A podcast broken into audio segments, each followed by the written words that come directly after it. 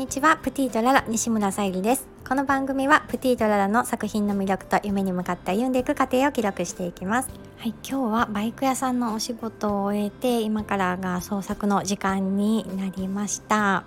今はねどうしてもまだバイク屋さんの方が本業になっていてこの作品作りとか創作活動の方が副業みたいな形になってるんですが、まあ、来年からそれがねちょっと逆転するということでまずはほっとしているのと同時に今までねあのできなかったことのもどかしさ たくさんねあのやりたくてできなかったことがあるんですがそれをねあのうまく来年から進めて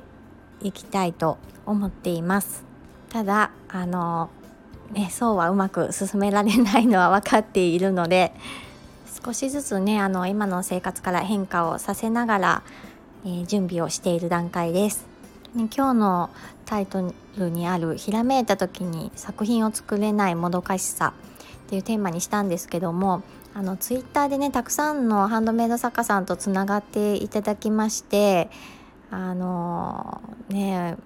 作りたい時に、まあ、調子にね乗ってきた時にどうしても家事とかね仕事とかいろんな理由があると思うんですけどそこでねどうしてもやめなければいけないっていうのであのもどかしいという感じでツイートされている方が見えてめっちゃよくわかると思ってもうね限りある時間の中でねあの皆さん忙しい中でされているお仕事なので、まあ、あの本業にねされている方もあの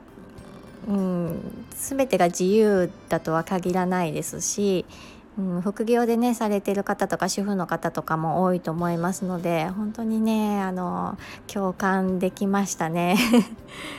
で 私3年前にあのこのね異業種のバイク屋さんで正社員になったことによって余計にねその、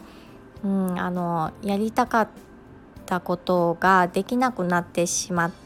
たのでそれでもねあの時間をいただいてあの場所もねいただいて本当にありがたいあの環境をいただいたんですけども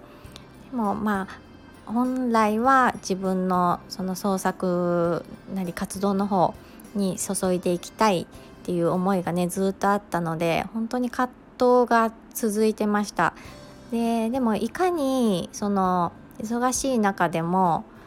うん、あの時間をどう使っていくのかとかも以前よりその正社員になる前よりもうまく今でも下手ですが その以前よりかは成長できたんじゃないかなと思います。あとはあの心のその本今バイク屋さんで働いてる本業と、まあ、副業になってしまっているハンドメイドのバランスをなんとかねあの今も結構、うん、午前中は仕事してきたんですけどもまあ切り替えができるようになったかなと思います。最初の方はねなかなか切り替えが 難しかったんですけどそういった面でも、まあ、勉強になったっていうのもありますしより自分がそのハンドメイド活動をしていくことが本当にやりたいことなんだなっていうあの気持ちもはっきり分かりましたので、まあ、このあの時間はありがたい時間だったなと思います。で今回その正社員でね働く前はどうだったかと言いますとまだあのやりたいことではあったんですけどその明確なものが持てていなかったので時間とかも結構ねあのうん、余裕が今にしたらね余裕がめちゃくちゃあったのにすごく無駄に過ごしていたなとか、うん、気づけることもありましてもうでも3年ね我慢してきた思いをねもうあの無駄にはしたくないので、うんまあ、その思いを、うん、確認する時間だったのかなとも思いますし、うん、例えばねあの子育てされている方とかもねあの、うん、今やりたいのにできない状況ってたくさんあると思うんですけどもその時間ってねあの、まあ、自分の本当にやりたいことを確認できる時間でもあって、うんね、もどかしいね年月も結構ね長い年月過ごすかとは思うんですけども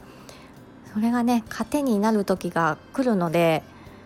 一旦ねお休みという形をとっていたとしてもその思いをね大切に持ち続けてあの諦めないでいてほしいなって思います。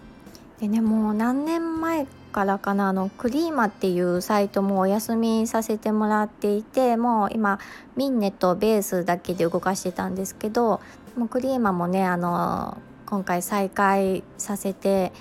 いただきましてそちらの方ももうちょっとね充実させていきたいなと思います。で振り返るとねこういう時期があの来たんだなっていう思い続けて あの、ね、ハンドメイドを続けていきたいという思いがまたねあの再開できる形になってきたんだなと思うと本当にねあのありがたい時間ではあったなと思います。まだまだ私もあの一本化してハンドメイドを続けられるわけではないので、うんまあ、目標としてはまあもちろんね一本でやっていきたいという思いもありますし、まあ、逆にねあのちょっと外の世界も見れるバイク屋さんでのお仕事も、うん、ありがたいなというか勉強になることねあるので今はねまだちょっとバイク屋さんのお仕事も続けながらあのハンドメイドの方をねもうちょっと頑張っていきたいと思いますのでまたよろしくお願いいたします。はい、ここからはお知らせになります。えーと、今日のサムネイルにも貼らせていただいているハーバリウムポットお供え花の層というものになるんですけどもこちらの方が、えー、三重県四日市市のふるさと納税返礼品に加わりましたで前回の配信でですねハーバリウムボールペンこ